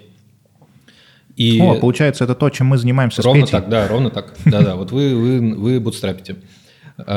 И Саша Альпин, который к тому моменту уже был ну, фаундером и CEO вот вебинара, а, он ехал на какую-то, у него была какая-то важная встреча с инвестором, он был там в пиджаке, в галстуке, значит, mm-hmm. в белой рубашке, и тут прилетает заказ. Значит, доставить из Макдональдса там что-то 6 чизбургеров. Ага. И он как раз рядом оказался в этот ага. момент. И он, значит, поехал, купил эти чизбургеры и приезжает, приносит их Егору вот в этом всем, значит, пиджаке, белой рубашке, галстуке. И это произвело на Егора неизгладимое впечатление о качестве и внешнем виде курьеров сервиса «Веселый курьер». Это реально весело. Вот, и так, да, так завязалась, так завязалась еще одна дружба. Как круто. Да, а возвращаясь к твоему вопросу про то, на каком этапе была достависта, то есть у них уже были курьеры, Миша сам заказы не возил, то есть это уже было достаточно, достаточно продвинуто. Но мы в целом все уже на тот момент были повзрослее. Это был, по-моему, 2000, поздний 2014 год. Угу. И там уже был, ну, как бы, да, план, то есть бизнес-план, угу. была, была презентация, были а, какие-то первые заказы, но все это угу. было еще в очень-очень-очень ранней стадии. То есть, в принципе, как бы есть э, несколько отсечек, если говорить сейчас сделать небольшой такой угу. теоретический интро к э, венчурному инвестированию, да, есть несколько отсечек, стадии развития бизнеса, э, которые определяют там, ну, э, скажем так, его там, возможность привлечь деньги, его там, привлекательность, да, и стадию развития. То есть uh-huh. есть условно стадия, когда нет ничего, есть два чувака, и, два чувака и презентация. Uh-huh. Раньше говорили два чувака и PowerPoint, но теперь PowerPoint не пользуются, теперь есть там Pitch, Docsend и uh-huh. прочее. И это называется пресид. Угу. То есть это, это тогда и тогда обычно деньги поднимаются у такой группы, которая называется FFF. Э, э, Friends, Fools, Family. Friends, да? Family and Fools, да. да. Вот мы, в принципе, очень много проектов из этой квартиры зафинансировали вот как раз вот в этом FFF режиме. То mm есть мы где-то в 50 сделок проинвестировали mm за 10 лет. mm А, вот, ну, вот примерно таком, они были примерно на таком, на таком уровне. mm А, дальше появляется продукт, допустим, ну, то есть, в принципе, в бизнесе есть три стадии. У тебя есть технология, у тебя есть продукт, и у тебя есть бизнес. Да? Э, как бы сначала у а тебя... А команду мы в какой из этих Ну, команда, без команды не будет вообще ничего, поэтому команда, mm-hmm. она как бы ниже. Mm-hmm. то есть, mm-hmm. такой, значит, кирпичик, который под mm-hmm. ним. Mm-hmm. Да? Но команда становится максимально важна, когда уже есть бизнес. Потому что когда появляется бизнес, это значит, у тебя есть клиенты. Если у тебя есть клиенты, их нужно как-то привлекать, их нужно mm-hmm. как-то обслуживать, ну, как бы удостоверяться, что они хэппи. Mm-hmm. То есть команда, то есть, условно говоря, на стадии технологии и продукт команда минимальная на самом деле. То есть mm-hmm. это обычно фаундеры, плюс еще там несколько сумасшедших, которые решили вписаться. Инженер, дизайнер, да, маркетолог. Да, да. да. Вот. И, как правило, на этом этапе много людей работает на парт-тайме, ну, потому что людям нужно кормить свои семьи, и они не уверены, что это, там авантюра выгорит, угу. поэтому они как бы начинают что-то делать, но еще основную зарплату получают где-то угу. еще, пока угу. компания не привлекла деньги, угу. чтобы начать платить им зарплату на full time. Угу. И, соответственно, дальше, когда у тебя есть уже какой-то продукт, и, возможно, первые заказы, это называется seed, угу. то есть это такая классическая пассивная стадия. Угу. На этом этапе Э, люди вкладывают, инвесторы вкладывают деньги. То есть, когда инвесторы вкладывают на предыдущей стадии, они вкладывают просто в идею. Mm-hmm. То есть, что типа, чувак, мы тебе даем деньги, какие-то очень небольшие, может 100 тысяч долларов, может 300 тысяч долларов, такие, для того, чтобы ты вообще что-то сделал, вообще хоть что-то. Ну, да, то есть, там, типа, доказал, мне, мне нравится на уровне, на уровне идеи, мне на нравится, что идеи, ты да. придумал, и мне нравится, какой у вас вообще заряд, какой у вас да. бэкграунд, типа, что вы вообще из себя представляете. Мне нравится рынок, мне нравится, мне нравитесь вы как, да, вот ровно то, что ты говоришь, и я думаю, что есть какая-то боль, которую этот продукт может решить, поэтому mm-hmm. давайте попробуем. Mm-hmm. Mm-hmm. И, соответственно, потом появляется некий продукт, эм, и потом на сид-стадии э, люди э, привлекают деньги для того, чтобы получить первые продажи. То есть mm-hmm. у них либо есть первые продажи, их надо заскейлить там из там, единиц в десятки или сотни, mm-hmm. либо если это там э, ну, такой mass-market продукт, то это тогда там из сотен в тысячи. Mm-hmm. Но это все еще такие супер ранние стадии. И а, потом на следующем этапе речь уже о том, что, окей, у нас есть продажи, у нас есть продукт, у нас мы понимаем, как у нас работает экономика на продаже одного продукта, одного юнита, и, соответственно, это юнитри экономика. Угу. И тогда стартап привлекает уже следующий раунд, и это вот уже такой классический, то, что называется Series A. Угу. И в промежутке между ними еще бывает там то угу. есть это когда еще это такой не до A, то есть еще, еще, еще как бы нужно взять немножко денег по дороге, чтобы там выйти на окончательное выйти, понимание. Выйти, выйти на окончательное понимание, угу. протестировать какие-то гипотезы и так далее. Хорошо. Вот. Эм, и мы так проинвестировали где-то в 50 проектов, э, как ангелы. То есть угу. собирали синдикаты, и там следующий проект Саши Шамиса назывался Printio. Это был marketplace, и есть до сих пор marketplace, который Э, где ты можешь прийти и заказать печать чего угодно, чем угодно. Угу. У нас была грандиозная, гигантская идея, что, соответственно, в будущем, это был 2013 год, все люди, не бу, никто не будет носить условно говоря, вот э, одежду, которая как бы не уникальная, а mm все будут делать себе уникальные чашки, mm уникальные футболки, уникальные шорты, там и все что угодно. И это вот как бы в этом будущее, соответственно, Э, мы привлекли в этот проект 700 тысяч долларов, это было довольно много, да. это был 2013 год. Привлекли по оценке 2 миллиона долларов, 2,2 пост. То есть э, я собрал кучу денег со всех своих друзей. Вот, сделали презентацию, все это взлетело, пошло. Потом мы хранили деньги на Кипре, а в 2013 году на Кипре был банковский кризис, где они там заморозили все депозиты. У нас половина свободных денег, которые осталось, заморозились. И это был такой удар под дых. Вот, ну, такие, такие вещи часто происходят в стартапах. Понял. А, и, соответственно, мы э, приходим к тому, что, прости, я уныло буду говорить, потому что мне, мне нужно довести до того, чем ты занимаешься. Да, да, логического да, конца эту линию. Да, да, и, соответственно, все это привело к тому, что совсем недавно, в 2020, получается, году вы сделали инвестфонд, э, который назвали как раз Шмидт-16. Да. А, и ты его сделал не один, ты его сделал с партнерами. Да, мы его сделали в семером, нет, в восьмером мы его сделали. Э, вот, э, то есть восемь э, человек, которые в комьюнити довольно, довольно давно друг друга знают и уже были ангел, ангельскими инвесторами, мы что-то почесали репу и подумали, ну, мы и так проводим офигенное количество времени друг с другом, и нам нравится. И мы mm-hmm. инвестируем каждый сам как ангел. Давайте mm-hmm. объединимся и сделаем фонд, э, который будет фаундерский фонд угу. и будет инвестировать в вот ровно так же, такие же чеки, ровно так же, как мы это делали, но вместе. Мгм. И а, сначала мы это начали делать просто по выходным, там, созваниваться и там, смотреть на наш pipeline. Мы договорились, что все сделки, которые получает любой из партнеров, они идут в общий котел. И мы начали делать это на свои. То есть мы э, закинули а, там, примерно миллион долларов а, и решили, окей, давайте проинвестируем в 10 компаний, посмотрим, что получится. Мгм. Проинвестировали где-то в э, по-моему, 8 или 9, поняли, что идет на самом деле очень хорошо, и что Что, что вы считаете, что идет очень хорошо? Это то, Ну, что, вы уже, смотришь- вы- что вы уже выросли по Да, вложениям? мы выросли по вложениям. Ну, то есть надо понимать такую штуку, что вообще, в принципе, венчур – это такая игра, э, куда ты можешь очень легко зайти, а потом очень трудно выходить. То есть в отличие там, от того, что ты купил там акции Тинька на бирже или Яндекса, и в любой момент их продал, ты покупаешь неликвидную долю в маленькой частной компании, которая жжет до хера бабла. Э, И, в принципе, ее существование, оно э, зависит от того, сможет ли она привлечь деньги в будущем. И, в принципе, чем вот стартап отличается там, от шаурмешной? Ничем, я думаю.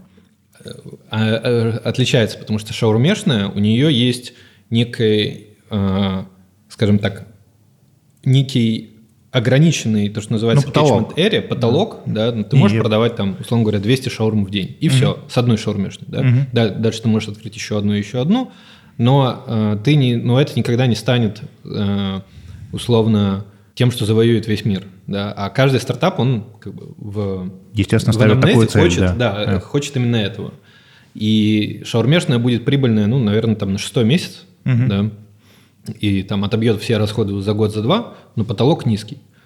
А, соответственно, стартап может там жечь деньги на протяжении, там, не знаю, пяти лет или семи Мгм. лет. И только потом, когда он там завоевал, условно говоря, клиентов по всему миру, не знаю, там десятки тысяч Мгм. и так далее, Мгм. тогда он становится прибыльный, и тогда его уже достаточно сложно вытеснить. Мгм. И так все стартапы там, от Microsoft и Apple до там, Google и Facebook, они, в принципе, прошли через этот путь. Мгм. Соответственно, э, когда мы видим, когда мы возвращаемся к тому, что как мы видим, что компании, что мы довольны результатами, это не потому, что мы взяли и вытащили деньги, Потому что вы а видите потому рост. что мы видим рост. Потому что если мы видим рост, и рост соответствует планам, это значит, что вероятность того, что э, этот стартап сможет привлечь деньги дальше, она увеличивается. И это хорошо. Э, собственно, но это в любом случае история там на 10 лет. Но ваша конечная цель – это не на дивидендах зарабатывать, а все равно выйти и выйти в кэш. Да, конечно, конечно, да. А, Но а, это там такая дол- супер долгосрочная игра, поэтому я говорю, в нее очень легко зайти, но очень сложно выйти, Мгм. потому что по дороге выйти в целом можно, если ты найдешь другого частного инвестора или фонд, который готов выкупить у тебя твою долю. Мгм. Но в целом это происходит очень редко. Мгм. Вот. И возвращаясь, да, к, собственно, эм, к тому, как эта история вся развивалась, мы, когда затевали вообще э, вот эту штуку, мы, мы э, думали о том, как мы будем отличаться от всех остальных. И мы решили, что наше отличие – это то, что мы все, ну вот помимо меня, который работал в инвестбанке, мы все фаундеры разных компаний. Мгм. И, соответственно, мы понимаем, насколько тяжело э, фаундерам привлекать деньги, строить бизнесы. И это отличается, в принципе, от типичного инвестора, который там сидит на борде и что-то пиздит, как надо делать. Да? Мгм. А, то есть у э, наших партнеров есть практический опыт именно делания этого. И когда мы привлекали капитал в фонд, мы решили, что мы э, точно так же будем привлекать деньги у других фаундеров, Мгм. чтобы вот эта экспертиза, вот этот там ДНК фаундерский, он пропитывался через фонд э, в, в то, как мы взаимодействуем с теми компаниями, в которые мы инвестируем, как мы им помогаем. Мгм. И э, в результате мы подняли фонд у 80 э, фаундеров. Мгм. И эти фаундеры, э, там, они как участники нашего комьюнити, так и просто фаундеры, с которыми мы познакомились где-то за, за свои карьеры. И, собственно, в нашем фонде мы делаем основной упор не на то, как вот там, не знаю, я лично или другой партнер поможет э, фаундеру стартапов, в которые мы инвестируем, Мгм. а упор на то, чтобы помогать людям взаимодействовать друг с другом. То есть Очень ровно то, круто. что, э, собственно, мы вынесли из там, опыта этой квартиры, а также там конференции, которые мы запустили, еще каких-то активностей нашего лагеря там на Burning Man, еще куча э, разных фановых Мы активностей. про это обязательно поговорим, про ф- фан э, какую-то часть. Фановую сторону, Да, да. да, да, да. да. А, мы решили, что вот это лучшее, на самом деле, что мы можем предложить, это э, помощь других фаундеров в комьюнити и э, знакомство фаундеров друг с другом э, на базе фонда как некой такой платформы. Поэтому мы говорим, что э, ну, в целом, там, когда мы говорим, о чем наша миссия, да, мы говорим, mm-hmm. что наша миссия – это помогать фаундерам делать мир лучше. Mm-hmm. Мы это называем more awesome.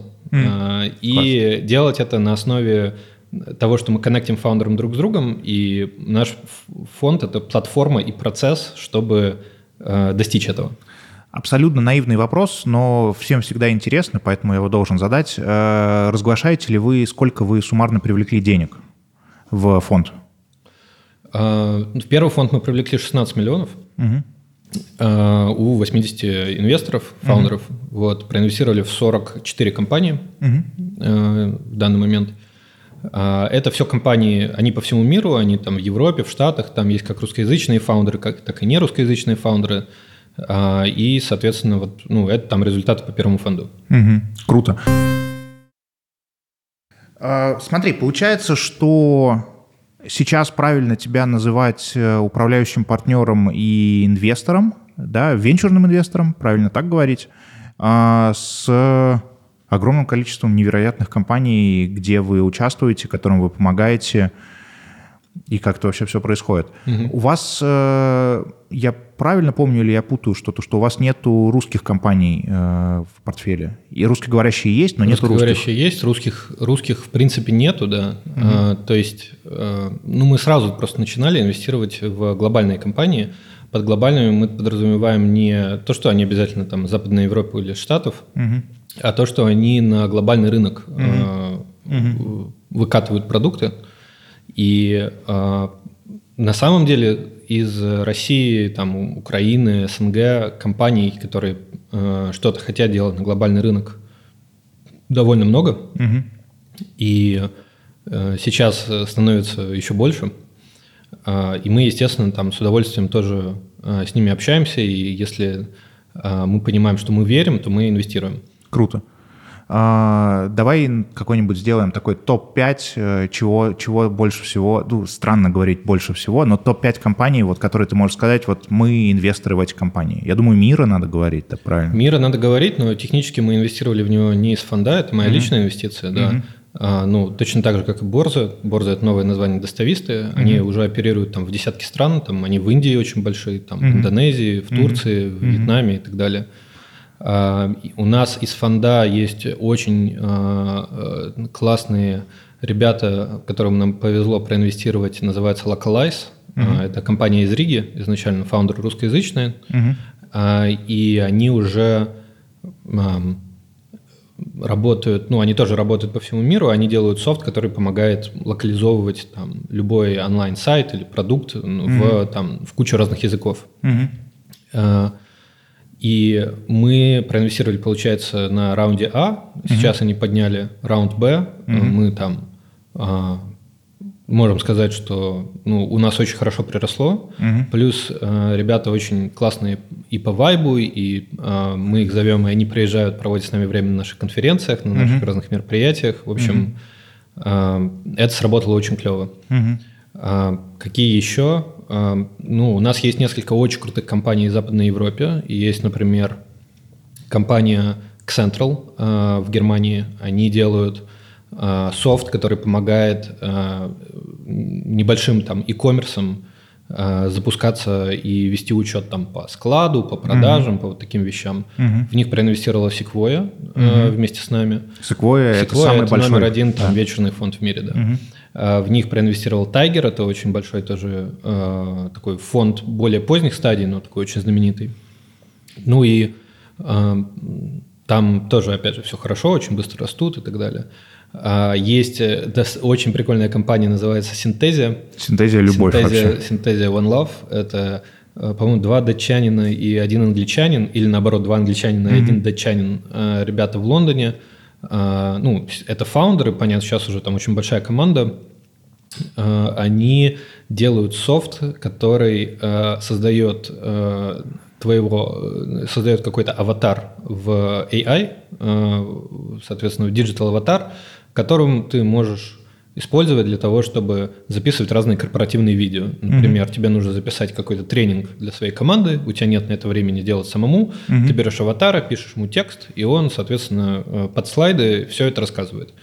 И они, ну, у них, э, нам очень нравится их э, видение, что они считают, что, в принципе, в производстве видео самая дорогая затратная часть, вот о чем мы с тобой разговаривали mm-hmm. в перерыве, да, вот этот, как в голливудских блокбастеров 10 минут титров mm-hmm. людей, что вот эта самая дорогая, большая и сложная часть, она э, менее всего там диджитализирована, да. и как раз это то, где они... А при этом они считают, что ну, развитие интернета, оно упирается в то, что все будет уходить в видео. Угу. И, соответственно, производство видео через AI – это там, удешевит и ускорит а, этот процесс для там, тысяч компаний по всему миру, и вот это то, что они делают. У них э, еще, мне кажется, незаслуженно э, какая-то недооцененная история, которую они очень круто упаковали, но я вот сейчас заходил к ним на сайт, тоже смотрел э, компании, где вы партнеры, и они, не знаю, по какой причине это не форсят, хотя мне кажется, это замечательная история, то, что они делали с Месси, и там, где они его снимали, они его снимали не на таком плоском белом фоне, mm-hmm. потому что это выглядит нормально, и на самом деле, если знать, что это все AI, это вообще фантастика, но с точки зрения, там, не знаю, того, чему нас научил ТикТок, что все-таки уже мы хотим качества, хотим да. какие-то тени, объемы и так далее, это выглядит так себе. А у них же был замечательный кейс с Месси, когда они его сняли классно, рекламно, объемно, и потом он у них заговорил на 19 разных языках и сделали на глобальные, на все рынки полностью проонимировав ему лицо, и он заговорил на арабском, на итальянском, на испанском, вообще где ну, угодно. Ну, это, это как большой маркетинг-кейс. В целом это то, как эта технология будет работать через пару лет, когда все эти аватары станут объемными, у них будут разные бэкграунды, они смогут двигаться. То есть сейчас это как диктор на советском телевидении. Да, да, да. Стоит такой бла-бла-бла-бла-бла. Вот. Нормально, как версия 0.1, но они хотят сделать то, чтобы это был ну, полностью там, полностью диджитально живой э, да, э, это фантастика. аватар. Фантастика. Да. Еще парочку. Еще парочку. Ну, мне очень нравится, нам очень нравится компания CRISP. Э, это ребята Шумодавы. из Армении. Да. Да. Они делают э, шумоподавление на любой платформе. Там, у меня, Zoom, у меня, Skype, у меня что куплена подписка. И это работает абсолютно фантастически. То есть ты сидишь в кафе, там играет музыка, ходят официанты, гремят тарелки, ты сидишь на звонке, и ничего этого нет. И они это делают тем, что они создают виртуальный микрофон, угу. который процессит все, что Соответственно, весь э, шум убирает его и оставляет только твой голос. Но еще там есть одна фича, которую, э, мне кажется, ну, то есть я о ней узнал не так давно, на самом деле, э, которая, мне кажется, еще более гениальной. Она делает этот виртуальный микрофон, делает то же самое для голоса твоего собеседника. И фильтрует, если... И фильтрует, Вау. да. То есть даже если у него нет крисп, но у тебя есть, ты я слышишь его, да, я ты слышишь знал, его, как круто. как будто у него он есть. Как круто. Да. Вау, восторг. Да, и, ну и это там есть э, отличное применение этому в бизнесе, потому что, понятно, нужно делать э, э, там компаниям э, общаться с клиентами, э, разные там колл-центры. И вот один раз в 2000, когда мы как Goldman инвестировали в Тиньков, я один раз пришел в офис Тинькова, и нам показали колл-центр. Ну, это был, сейчас, наверное, все по-другому, это был там год 2010, наверное, и там были вот такие узенькие столики, угу. а, и народ сидел вот так вот там, ну, наверное, в метре друг от друга, ну и понятно, что, ну и даже иногда, когда сам ты звонишь... Ну, у тебя налетает, соответственно. У тебя налетает, и иногда да. даже сам, когда звонишь куда-то, да, да, да, да, да, ты можешь слышать параллельные разговоры, да, которые да, там идут в колл-центре. Но ровно эту же историю как раз использовали мошенники, когда тебя разводили, потому что они же записывали интершум этого колл-центра и накладывали, угу. когда тебе звонил человек, да. чтобы у тебя создавалось привычное ощущение, что да, ты да, говоришь да. с колл-центром. Да, так что Крисп борется с мошенниками, убирая, убирая ненужный шум. Очень круто. Да, и э, еще есть, ну, еще есть много компаний, которые, ну, то есть, в принципе, все компании, в которые мы проинвестировали, нам очень нравятся. Э, есть, например, э, компания Softer э, в Германии, которая это такой конструктор Лего для э, сайтов типа mm-hmm. Wix но э, их э, э, как бы фича главная в том, что он сидит сверху Airtable. То есть Airtable это типа Google Spreadsheets или Excel mm-hmm. там сегодняшнего mm-hmm. дня, и очень много бизнесов ведут весь свой бизнес в Airtable, там CRM, mm-hmm. э, не знаю, там какие-нибудь э, help реквесты, еще что-то. Mm-hmm. И эта штука, она интегрируется сверху Airtable и позволяет тебе э, как владельцу бизнеса, там за минуты выкатить э, не просто сайт, который там принимает заказы или, не знаю, является каким-то каталогом чего-то, а он же сразу интегрирован, по сути, в базу данных, поэтому и каждый раз, когда кто-то вводит, угу. это, соответственно, падает в Airtable. Они были там продуктом дня на Product Hunt, угу. и там, ну, очень хорошо растут. А, ну, я могу, да, я могу еще продолжать. У нас много портфельных компаний. Круто. А, да. А, у вас есть подкастная еще компания? У нас есть подкастная компания, да, да. называется Podcastle, для того, чтобы... А, то есть это тоже софт, написанный на базе а, с ML, угу. и он а, занимается тем, чтобы помогает редактировать подкасты и убирать все там, все вот эти мэ, слова-паразиты, мэ, б, вот это вот все. То есть если вот вы прогоните Прогоните, Давай попробуем. Да, наш э, подкаст через подкаст, наверное, от моей речи не останется практически ничего. Но знаешь, интересная штука а, по поводу подкастов. А, я не знаю, обсуждали ли вы это с ними, и, ну, потому что явно они большие специалисты и в болях рынка, и в проблемах. Но у нас была такая история, а, вот Ира, наш режиссер монтажа, привет, Ира. А, привет, Ира. Мы с ней обсуждали такую штуку, что она в какой-то момент, я ее попросил, слушай, давай подсушим какой-то из выпусков, ну, берем всю вот эту вот воду, всю вот эту историю. И в этот момент подкаст перестает быть подкастом и становится интервью таким жестким. Mm. То есть в тот момент, когда мы убираем паузы, убираем то, что, не знаю, я взял стакан, попил, или мы с тобой просто 10 секунд такие, блин, Тупим как такие. это называется? Да, да. Как ни странно, это дает ощущение... Да-да-да, это убирает жизнь, если ты начинаешь резать. Вопрос, как они решают эту проблему, потому что мне кажется, что это, ну не то чтобы проблема, это данность подкаста. Mm. То есть мы сейчас, мы сейчас называем это подкаст, но это не совсем подкаст, это все равно шоу, потому что подкаст настоящий, это просто аудио, мы с тобой сидим, болтаем, и там вообще ничего не режется. То есть единственное, что мы оттуда можем вырезать, если мы хотим вырезать какой-то блок. Mm. Мы взяли какую-то тему, у нас, не знаю, мысль зашла в тупик, окей, мы ее выбросили, или там, не знаю, неудачно пошутили. Да. И тут вопрос, как они на это смотрят, и не лишает ли это... Ну, то есть будет интересно, кстати, прогнать, mm. посмотреть, что из этого получится, и синхронизируются ли они с видео. То есть у нас... Они синхронизируются с видео, да. да. Тогда да. точно интересно будет посмотреть. А, здесь а, вот, кстати, сейчас как раз может быть там секунд 10 тупника. Мы его точно оставим. Отлично.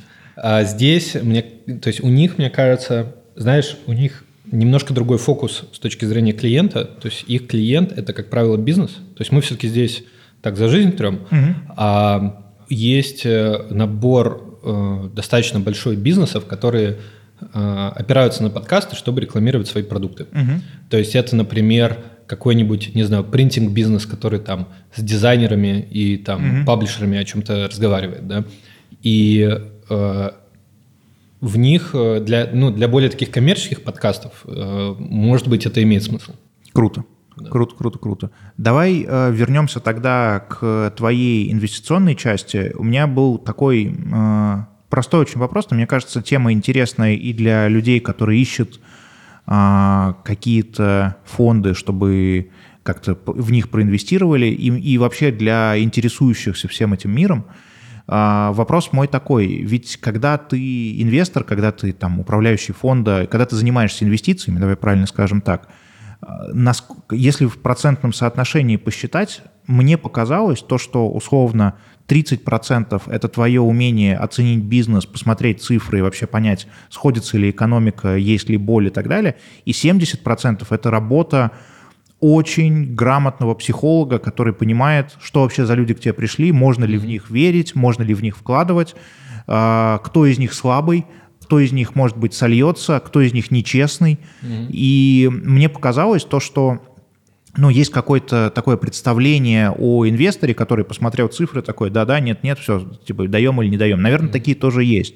Но сколько мы с тобой общаемся, у меня складывается ощущение и о тебе, и о каких-то ребятах, с которыми ты меня знакомил, или с которыми я сам знакомился, что вопросы, которые задают инвесторы, они на 30% связаны с э, продуктом и с деньгами, и на 70% связаны вообще, кто вы, что вы, какие да. у вас планы и так далее. Как это работает и вообще нужно ли на это отдельно учиться? Может быть, ты брал какое-то доп. образование? Каким образом это происходит? Слушай, я просто методом пробы ошибок, э, но если говорить про э, то, как у меня это работает, да, это то, что когда задаешь вопрос, э, вопросы достаточно стандартные на самом деле, да. Угу. И в принципе можно написать имейльку, которая задаст все эти вопросы, получит, угу. э, получит ответы и может проскорить и угу. автоматически принять решение, стоит инвестировать или нет. Угу.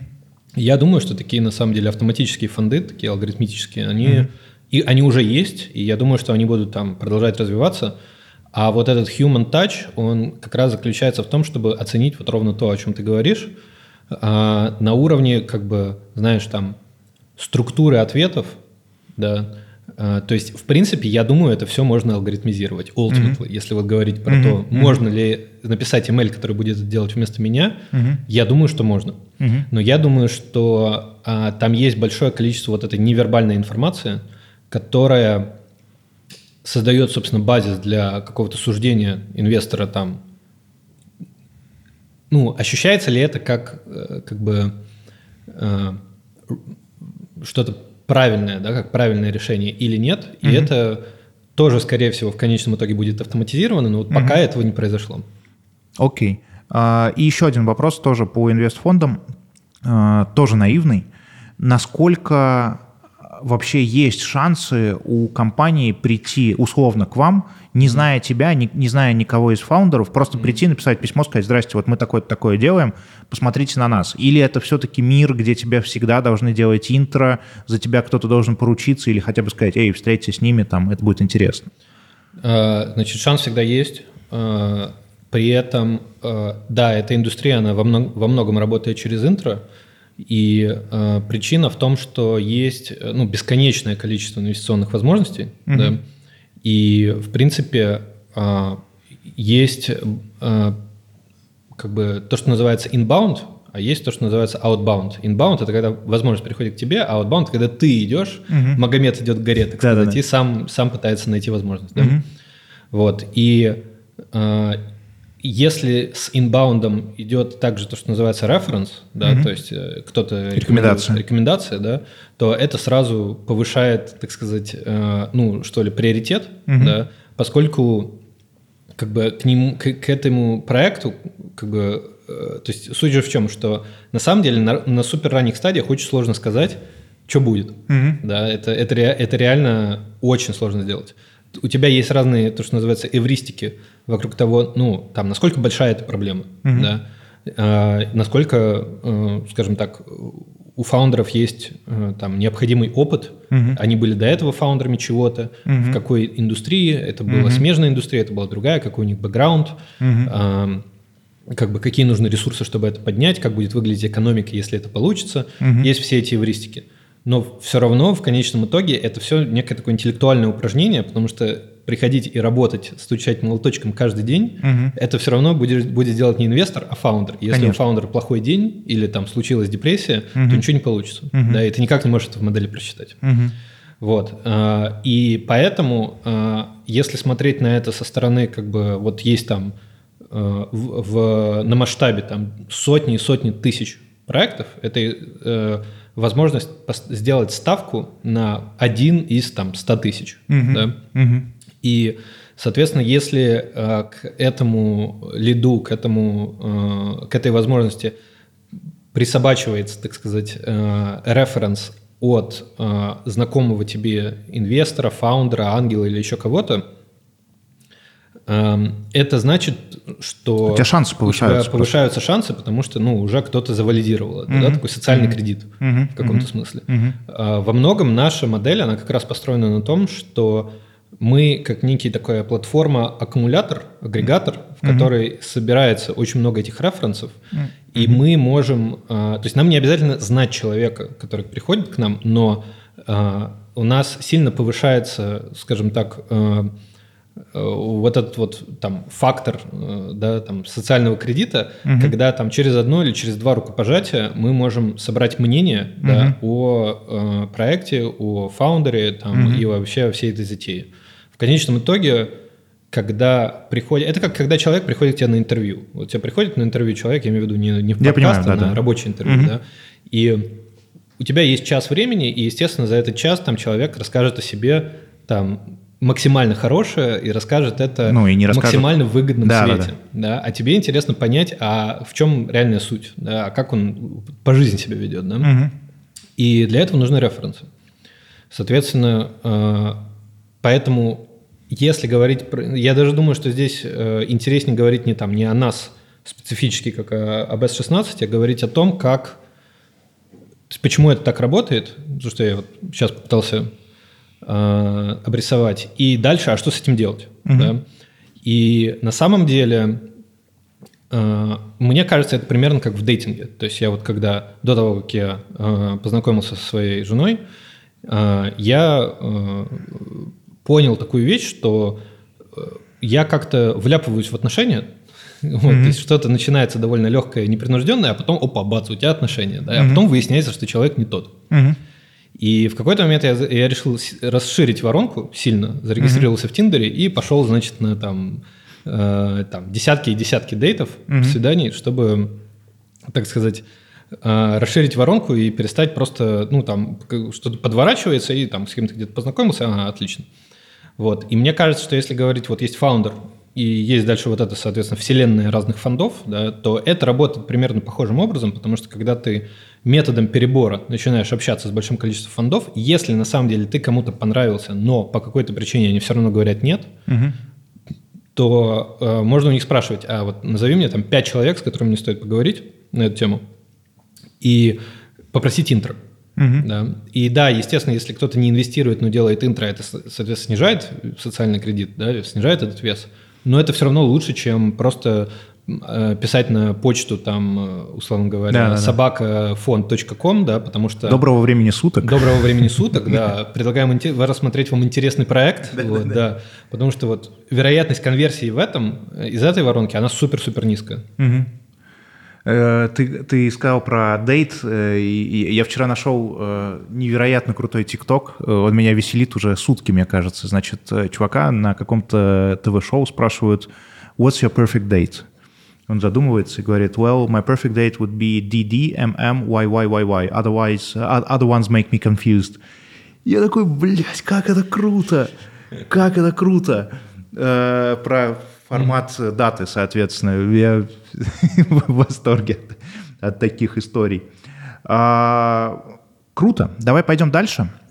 А, мы находимся в Дубае. И хочется поговорить про это. Э, ты приехал в Дубай в середине марта, кажется, что-то такое. Марта, да. В начале марта вы приехали, соответственно, всей семьей. Да. А, какое у тебя ощущение от Дубая? Расскажи вообще, что ты успел здесь сделать и какой есть план по Дубаю. Я знаю то, что где-то вы собираетесь, может быть, э, не здесь оставаться, а куда-то дальше, но хочется вообще послушать, что у тебя за впечатление от этого. А, ну, мы попали в Дубай достаточно случайно. Мы вообще собирались в Тель-Авив, приехали в Дубай, а, собрались здесь, как это в фильме «Залечь на дно в брюгге». А, Гениальный фильм. Да, пару, там, пару дней провести и дальше полететь, но потом э, моя жена сказала, а зачем нам лететь в Тель-Авив, здесь и так офигенно. Mm-hmm. И мы решили остаться здесь. Мы потом слетали в Тель-Авив, действительно убедились, что в Дубае кажется прикольней. Да. Вот. ну, смотри, здесь как бы несколько разрезов, да, то есть э, как нам здесь? Нам здесь очень хорошо. Почему нам здесь хорошо? Ну, здесь э, чисто, безопасно. Э, нам нравятся большие города, нам нравится, когда много инфраструктуры, которая там угу. работает круглосуточно, когда не проблема заказать такси, не знаю, угу, когда... Угу. Все вот, ну, на, условно говоря, на московском уровне, да. Угу. И на самом деле, по сравнению с Москвой, очень мало городов, которые предоставляют такой уровень качества жизни. Угу. И Дубай один из них. Правда, по более высокому ценнику, но в целом качество жизни, угу. мне кажется, такое же или, может быть, даже лучше. Что я успел здесь сделать? Ну, успел на самом деле сделать разное, потому что э, сейчас моя работа, она полностью в Zoom, угу. поэтому и мы строим фонд, который полностью ремоут. Угу. Соответственно, в принципе, я могу работать из любой точки мира, и поэтому для нас это было такое, знаешь, так, так это, передвинулись, и, в общем-то, я продолжаю делать ровно то, что я и так делал. Какие-то компании, может быть, и, ну, у тебя, я знаю то, что здесь происходит много инвесторских встреч, на какие-то ты ездил, может быть, э, так как ты здесь находишься, что-то ты успел посмотреть интересное, дубайское, о, вау, прикольно, надо посмотреть, может быть, стоит с ними пообщаться, или это все еще ремоут и ничего не поменялось? Ну, в основном это, это ремоут, здесь есть несколько проектов, которые я посмотрел, а, и как русскоязычных фаундеров, так и нерусскоязычных. А, ну, в целом, там, мы до этого ничего не делали вот в этом регионе, который называется MENA, да, Middle East, North Africa. Да, Менаверс. Да, Менаверс, да. А, кажется, что много людей используют Дубай, много команд используют Дубай как некую базу для того, чтобы оттуда вот весь этот регион зацеплять, потому mm-hmm. что здесь есть там вся инфраструктура, можно зарегистрировать компанию, легко приехать, легко привести команду. Налоги. Налоги, да. А, хотя вроде я слышал, их собираются ввести налог 9%. На мейнленде. Во фризоне вроде тоже. Нет. Нет? Нет. Ну, не знаю, там это в каком-то чатике промелькнуло, и там сразу народ, кстати, эти вилы поднял, такой, нет, это... это, это ну, это, мы же знаем, то, что это всегда работает, когда ты вилы в чатике поднимаешь, что сразу конечно, они да. читают такие, а, не нравится им, получается, да, да, да. не стоит. Кто-то в интернете написал нас плохо. Да. Пока что не могу сказать, что что-то прошло мимо, где мы хотели проинвестировать, и у нас там, не знаю, не получилось, или... Ну, то есть мы ничего отсюда, из этого региона, пока на наш инвесткомитет не выводили. Угу. Но надо еще понимать такую штуку, что, опять же, э, компании, которые там э, начинаются здесь, они, как правило, вот на этот регион таргетируются. Мы об этом угу. регионе знаем очень мало, угу. на самом деле, да. А в тех регионах, вернее, те сектора, которые мы знаем хорошо, большая часть платежеспособного спроса, то есть у нас три четверти компаний это B2B, uh-huh. да, то есть это бизнесы, которые продают другим бизнесам. Uh-huh. Соответственно, большая часть платежеспособного спроса для таких компаний, она находится в Европе и в Америке. Uh-huh. Ну, может, там немножко еще в Австралии, в Японии и так далее. Uh-huh. Есть, э, то есть, например, если говорить про там мир софта того же, да, то там Европа и Северная Америка это типа 70 или 80 процентов глобального рынка софта.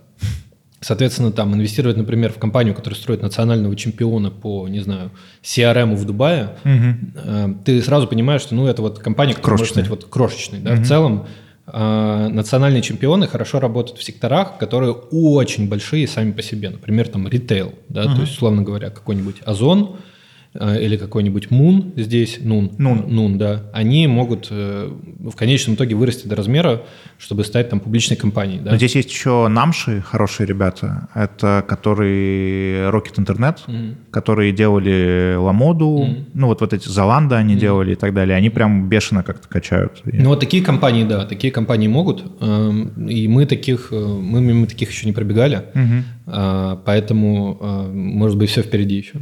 Я понял то, что э, я могу, если вдруг тебе надо, сделать э, интро к э, SEO Нуна. Вдруг тебе mm-hmm. будет интересно. Наконец-то я тебе интро сделаю, а не ты мне. Ну и хорошие ребята. Мы все хотим с ними поработать, там общаемся с их маркетингом. Может быть, может быть, чего-то получится. А, хотел тебе задать такой вопрос. По-моему, наш общий друг Юр Подорожный, по-моему, говорил твои слова, а, если я ничего не путаю, по поводу того, что компании, которые занимаются привлечением средств потенциально, да, то есть стартапы, которые занимаются привлечением средств, как будто бы они редко регистрируются в Дубае, потому что здесь есть какие-то сложности с этим. Ты ничего не знаешь про это или я путаю? Нет, не мои слова, потому что я по этому поводу мало чего знаю. Да? Да. Расскажи. А, так я мало что знаю. А, мало? Я мало. прислушиваюсь много. Не-не-не. А, я единственное, что выяснил, то, что если ты начинаешь привлекать больше, чем трех партнеров, когда ты уже зарегистрировал компанию, и дальше кто-то тебе входит деньгами, то тебе нужно здесь получать отдельную лицензию, что ты занимаешься ну, какой-то другой деятельностью, и это довольно сложная я история. Слышал, я слышал такую вещь, которую мне сказали, э, сказал один фаундер, что если ты регистрируешь, если ты хочешь открыть счет в банке, угу. то лучше это сделать до того, как ты привлек инвесторов. Угу. Именно потому, что если ты сначала привлек, ну, у тебя есть там, не знаю, там 20 инвесторов, например, угу. да, Допустим, ты портируешь компанию из России, uh-huh. у тебя там в российской компании 20 инвесторов сидит. Uh-huh. Допустим, регистрируешь компанию в Дубае и хочешь там их сначала завести, а потом открыть счет. Uh-huh. Это очень плохо, потому что тогда KYC будет на всех вообще, кто, uh-huh. э, кто у тебя там сидит в капитале. А если ты, допустим, приехал, зарегистрировал компанию на одного себя, открыл на нее счет и после uh-huh. этого завел всех остальных, uh-huh. то это намного проще. То есть вот есть такой лайфхак, о котором там Э, и был на фаундерской тусовке, там условно, много человек такие сразу, да-да-да, именно так вот. Ну, короче, я понял, что это, видимо, это работает, но сам я это не пробовал, поэтому... Давай поговорим про тусовки. Э, у вас э, в Шмите абсолютно легендарные какие-то встречи, куда еще очень сложно попасть, туда попадают только свои или там по рекомендации. Ты в какой-то момент упомянул то, что у вас еще был лагерь на Burning Man. Да. И... У нас до сих пор он есть. Да, ага. И, соответственно, у вас есть еще выезды в, и в России, и там вот в Армении, я знаю, был mm-hmm. еще какой-то. А, это очень же важный какой-то такой социальный конструкт, э, и вообще вы в это как будто бы отдельно инвестируете, вот в эту тусовку. Mm-hmm. То есть а, я сначала, мне когда Даша рассказала, я подумал, что это просто, типа, мы усердно работали, а сейчас поедем потусим. И я потом начал разбираться и понял, что это вообще не, не, про, не про это, что это ваша, в общем-то, инвестиция в то, чтобы притащить много крутого народу и в какой-то расслабленной атмосфере с ними пообщаться, и как будто бы она даже более полезно, чем просто какие-то встречи или рекомендации или еще что-то такое. То есть, по сути, вы да. ищ- ищете людей. Ну, это возвращаясь к тому, что вот мы говорили, когда там человек приходит на интервью, да, и ты его знаешь на один час, угу. узнаешь, да, и какой-то с одной стороны. То есть мы э, заметили, вот когда мы еще были на квартире, что на самом деле там в разных жизненных ситуациях люди показываются там совершенно по-разному. Угу. Очень, на самом деле, откатить назад надо. То есть есть люди, которые про комьюнити, есть, которые не про комьюнити. Угу. Да, и это совершенно нормально. Угу. Да, есть куча крутых предпринимателей, очень крутых людей, которые не про комьюнити, им это нахуй не надо. Угу. Вот. И, ну, то есть это просто lifestyle выбор. Угу. А есть те люди, которым прикольно быть в, там, э, вот, в, быть в комьюнити, обмениваться чем-то, проводить время вместе и так далее. И, соответственно, там первый фильтр, он на самом деле такой чисто, ну, насколько это вообще интересно тем, кто угу. заходит и участвует, да. Угу. Вот. А дальше э, второй э, фильтр, или не фильтр, а скорее такой фандинг, да, что э, когда ты проводишь много времени с кем-то, ты узнаешь этого человека с разных сторон, у вас множество разных совместных ситуаций возникает, и формируется траст, доверие. Uh-huh, uh-huh. И этот траст ты дальше можешь переносить на другие аспекты жизни. Вы можете uh-huh. вместе бизнес начать строить, вы uh-huh. можете вместе лагерь на Burning Man сделать, еще uh-huh. какую-то третью штуку. Да? Uh-huh. И особенно сейчас, когда народ очень сильно распределился по всему миру, как бы мы теперь не собираемся в одной квартире, но у нас есть возможность делать такие сходки – в разных точках, в разных уголках мира, дизайн этих, этого пространства, я имею в виду социального пространства, он э, базируется на том, чтобы не э, условно, чтобы это не было там нетворкинг конференций, да, mm-hmm. а чтобы это было э, историей, где люди могут узнать друг друга получше, провести какое-то качественное время вместе, там пару дней, например, mm-hmm. да, там mm-hmm. дня три и уехать э, из этого пространства с новыми друзьями, с новыми коннекшенами, которые будут э, более качественные, чем там прийти под, на, на event. Угу. Э, ну, собственно, вокруг этого все и вертится. И у нас там есть множество разных таких Э, лайфхаков, которые мы там за 10 лет придумали, как делать так, чтобы это было максимально неформально, угу. и чтобы люди чувствовали себя как дома. Ну а какие, например, если это можно рассказывать? Э, ну, например, на фаундерской конференции э, у нас мы стараемся делать так, чтобы была Э, часть народа, которая уже была на предыдущих конференциях, а была часть совершенно новеньких. Угу. Те, которые старенькие, они, соответственно, несут в себе некий уже культурный ДНК угу. с предыдущих конференций. Угу. А новенькие, э, их достаточно много, и они могут подружиться, познакомиться друг с другом, но при этом они могут также повзаимодействовать и узнать, как вообще это работает. Ну и вносят что-то свое, да. тоже свежее. Да, да, да. То есть это такой, э, такая вещь.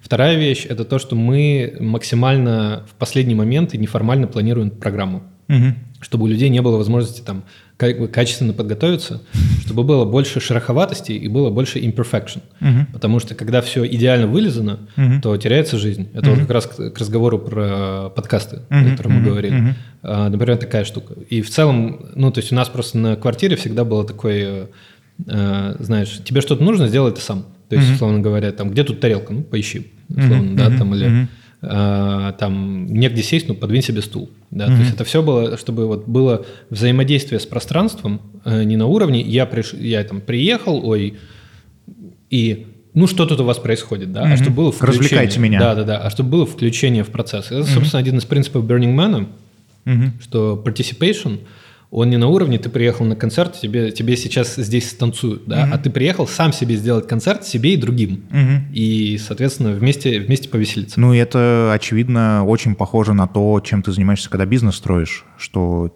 ты не ждешь то, что за тебя что-то решится, ты да. налаживаешь процессы, чтобы да. то, что ты хочешь, чтобы произошло, чтобы оно произошло, а не идешь с просьбой «а давайте я». Да, да, да. да. Вот, и это, э, эти какие-то такие принципы, которые просто сформировались, выкристаллизировались. Yes. Да, после какого-то, после э, большого количества лет итерации, и сейчас они уже там на уровне, опять же, этого культурного ДНК в э, разных ивентах возникают. И тут важная, наверное, штука. Меня сейчас спрашивают, как попасть в комьюнити, а я реально не знаю. Хочется э, спросить у тебя вообще, э, как у инвестора, как тебе кажется, куда двигается рынок, но не с точки зрения э, бизнес-показателей, которые я точно не поймут, я уверен, все наши зрители поймут и, естественно, раскусят, но я точно не пойму, понять вообще, на что тренд и какие области вам интересно? Ты говорил то, что у вас есть B2B, почти все компании B2B. Mm-hmm. А, ну, три четверти. Да, три, три четверти. А, во что вы вообще смотрите и какой сейчас тренд на рынке 22 год? То есть, потому что я постоянно слышу эти бесконечные разговоры про Web 3.0, да. а, про NFT и вот эту вот всю историю, но как будто бы это такой не совсем... Хайп ну да, это тот, тот, тот самый хайп. А что, что действительно стрельнет? Слушай, ну здесь надо разделять, что э, э, это, что нравится нам и куда идет рынок, да? То есть ну как будто бы по вашему портфелю можно сказать то, что то, что нравится вам, скорее всего, рынок идет туда. Ну, да не факт, нет. То есть, э, смотри, мы вот собрались там восьмером, да, и вот мы группа партнеров, у которых есть определенный как бы бэкграунд, что мы умеем, что мы понимаем, что мы знаем, да, и, ну, условно говоря, если ты не знаю, э, до этого делал сеть быстрого питания, то тебе надо начинать производить танки. Mm-hmm. Ну, не, есть некоторые уникумы типа Тинькова, который может там, условно говоря, сначала сделать пиво, потом сделать банк. Но ну, это, это потому, что он так чувствует. Это он потому, что он, он такой один. Хорошо. Да, но э, мы, может быть, мы тоже такие, да, то есть мы инвестируем иногда в те вещи, которые мы, скажем так, ну, откровенно скажем, да, то есть мы инвестируем в фаундера, хотя мы, может, до конца не понимаем вообще вот индустрию. Mm-hmm. Такое тоже бывает, если вот фаундер там уникально сильный, mm-hmm. то мы такое тоже делаем. Mm-hmm. Но в целом мы очень хорошо понимаем софт, мы хорошо понимаем финтех, мы хорошо понимаем все, что связано там с продуктивностью, коллаборацией, ну, понятно, mm-hmm. мира, mm-hmm. Э, доставками, логистикой, коммерсом, вот mm-hmm. такие вещи, да, mm-hmm. там плюс э, такие вещи, как э, health tech, mm-hmm. всякие digital health, то есть приложения для того, чтобы там делать жизнь человека или там, потребителя э, лучше в том или ином виде. Да? Mm-hmm. А, есть вещи, которые мы понимаем довольно слабо, например, Web3. Mm-hmm. Мы хотим их понимать больше. Mm-hmm. И мы думаем, что сейчас Web3 это технология, которая, скажем так, ищет свой продукт market fit, ну так глобально, mm-hmm. да. Mm-hmm. И тот хайп, который мы видели там последние полтора года, он с чем-то в чем-то сравним с хайпом там .com Э, хайпом там 20 лет назад, да, mm-hmm. когда mm-hmm. было куча проектов, которые говорили интернет. Да, то сейчас э, есть много проектов, которые такие блокчейн, да, да, да, да, да, токен, да, там, и все такие, а, мне надо. Но по факту, если там бизнес, если там product market fit к конечному итогу, к клиентам, которые готовы платить деньги. Да, есть такой термин шиткоин да, то есть это про, то есть, ну, по сути, компания выпускает какие-то, не компания, вернее, а проект выпускает токены, угу. и дальше начинается, допустим, спекуляция, но угу. экономического смысла в происходящем, кроме спекуляции, особого нету. Угу. Поэтому, там, например, тот же блокчейн, понятно, что это полезная технология, которой, безусловно, будет применение, mm да, и, наверное, то есть моя, моя, мой, наверное, это вот prediction, да, так сказать, mm предсказание, что как раз после вот того, э, э, после, после просадки, которая вот происходит сейчас, очень много пены с этого рынка уйдет, таких mm-hmm. криптоброс. И через пару лет появятся действительно интересные проекты, которые, может быть, они сейчас начинаются, пока мы с тобой тут сидим, пиздим, да, где кто-то где-то затевает проект в блокчейне, который 100%. реально, реально будет э, полезен миру. Да? У тебя есть какие-нибудь инвестиции в крипту? Uh, у меня есть биток, у меня есть эфир. Uh-huh. Uh, мы не делали как фонд еще криптоинвестиций. Uh, мы планируем из второго фонда начать что-то делать э, в, в этой индустрии, но мы будем искать те проекты, где есть понимание, как это в конечном итоге принесет ценность э, потребителю, клиенту, пользователю. И у многих проектов в крипте есть такая одна проблема, называется проблема холодного старта, угу. что ценность сети, любой сети, любого нетворка, это квадрат количества его участников. Угу. И, соответственно, там, если смотреть на то, на чем выросли э, там, Фейсбуке и прочие соцсети, это как раз на том, что э, когда все уже там, тебе нужно там быть. Угу. Э, и Соответственно, когда идет проект в... Когда мы видим многие проекты в крипте, которые базируются на том, что ценность э, сети э, для участников э, зависит от количества участников, то mm-hmm. образуется проблема холодного старта, потому что тебе нужно сначала пригнать большое количество народа, mm-hmm. для которых мало ценности, mm-hmm. чтобы потом ценность возникла для всех остальных. Но это как раз-таки, и... когда запускают какие-то те или иные токены и делают это через селеп, чтобы они рассказывали, ребята, тут вышел какой-нибудь новый коин, срочно заходите, да. вообще будет топ. Да, но на ранней стадии это все равно достаточно сложно, скажем так, предугадать, если будет ли там реальная ценность. Mm-hmm. А, поэтому такие проекты мы, как правило, не смотрим, но есть множество проектов вокруг криптоинфраструктуры, всякие compliance или cyber security, которые, mm-hmm. у которых будет а, интересное будущее, и вот на такие проекты мы смотрим более активно, потому что это тот же самый B2B, который мы знаем и любим, mm-hmm. но в другой упаковке теперь там клиенты, условно говоря, это криптокомпании. Mm-hmm. А, то есть один такой тренд, э, он безусловно есть. Второй тренд – это cyber, то есть cyber security вот в мире, который там продолжает разделяться, где э, больше и больше, там, скажем так, вопросы security, они э, выходят на первый план, да, угу. всякие DDoS-атаки и прочее. Вот, в принципе, тема сайбера и cyber security нам кажется там очень, очень перспективной и очень интересной. Угу. Понятно, все эти темы, которые мы уже инвестируем, они нам нравятся, и мы будем продолжать в них инвестировать. А дальше, э, каждый раз, когда возникает какой-то хайп на какую-то новую тему, вот, например, возьмем там лавки, да, mm-hmm. то есть вот Яндекс Лавка и mm-hmm. огромное количество там, соответственно, клонов, которые там, в том числе русскоязычные предприниматели по всему миру начали делать. То есть если говорить опять же про то, как бы, что интересно, да, такие проекты могут быть интересны, когда ты в первопроходцах и заходишь в рынок, куда еще не налетели все. Да.